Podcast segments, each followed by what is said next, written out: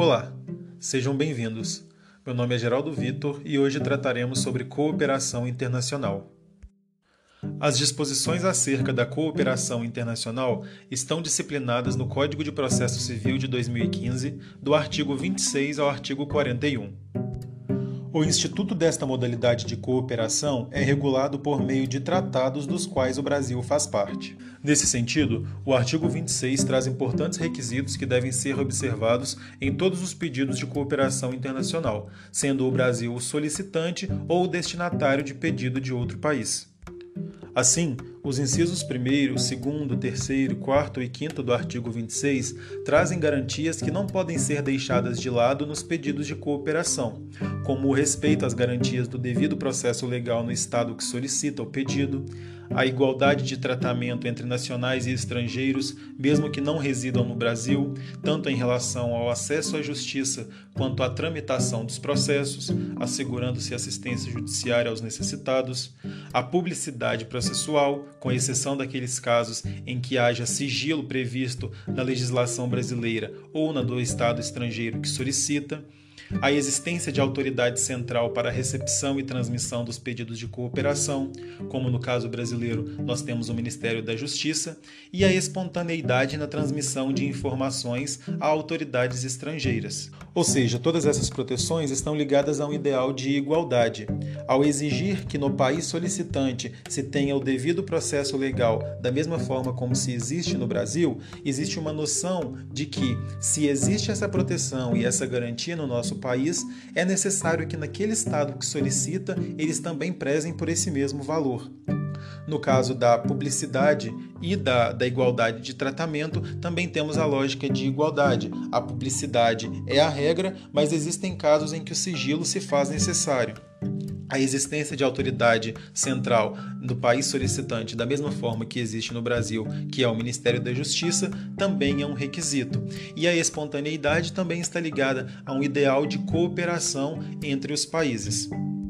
Isto é, a cooperação só é legítima se o país que solicita a nós preza pelos mesmos valores que nós protegemos.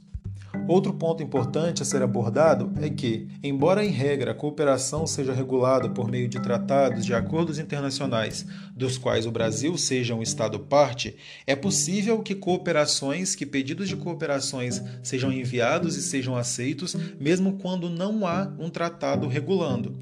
Desse caso, essa cooperação ela se dará de forma legítima por meio da reciprocidade, expressa de forma diplomática. Neste caso, o Estado que solicita se compromete a, quando o Brasil precisar também desta cooperação, ele concorda em aceitar as nossas solicitações. E o contrário também é verdadeiro. Na hipótese em que o Brasil precise solicitar o auxílio, a cooperação de um outro país para a realização de qualquer ato processual, como a oitiva de uma testemunha ou a prestação de informações ou qualquer outro ato, ele poderá formular esse pedido e terá esse pedido aceito desde que ele se comprometa a prestar o mesmo auxílio caso aquele país venha a futuramente precisar de informações ou precisar que o Brasil auxilie na prática de algum algum ato processual.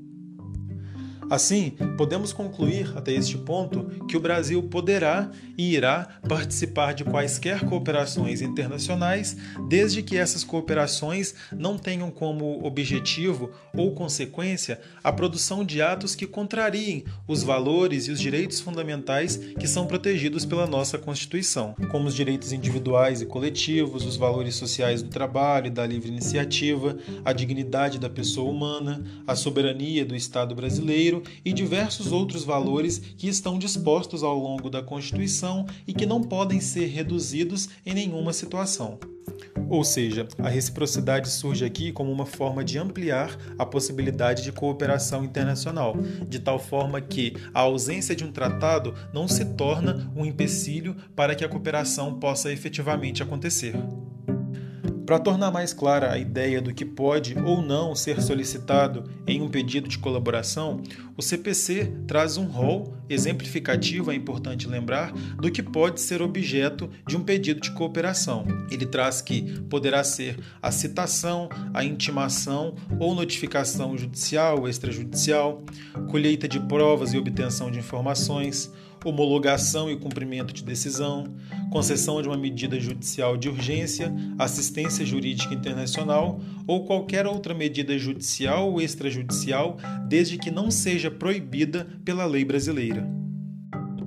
Agora, a partir do que já foi possível entender sobre o tema, falaremos brevemente sobre os instrumentos de cooperação internacional, por meio dos quais um país solicita a assistência jurídica de outro.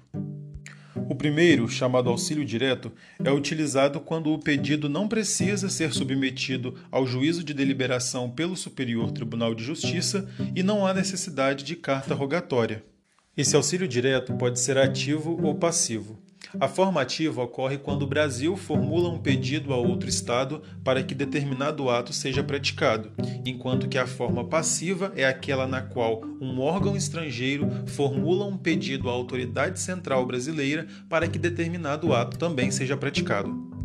Sobre as solicitações em si, além das hipóteses específicas previstas nos acordos ratificados pelo Brasil, o CPC de 2015 traz um rol exemplificativo do que pode ser objeto de um pedido de auxílio, como a obtenção e prestação de informações sobre o ordenamento jurídico brasileiro, no caso de um auxílio passivo, ou de ordenamento estrangeiro, no caso de um auxílio ativo, e sobre processos administrativos ou jurisdicionais concluídos ou em curso colheita de provas é, ou qualquer outra medida judicial ou extrajudicial, desde que não seja proibida pela lei brasileira.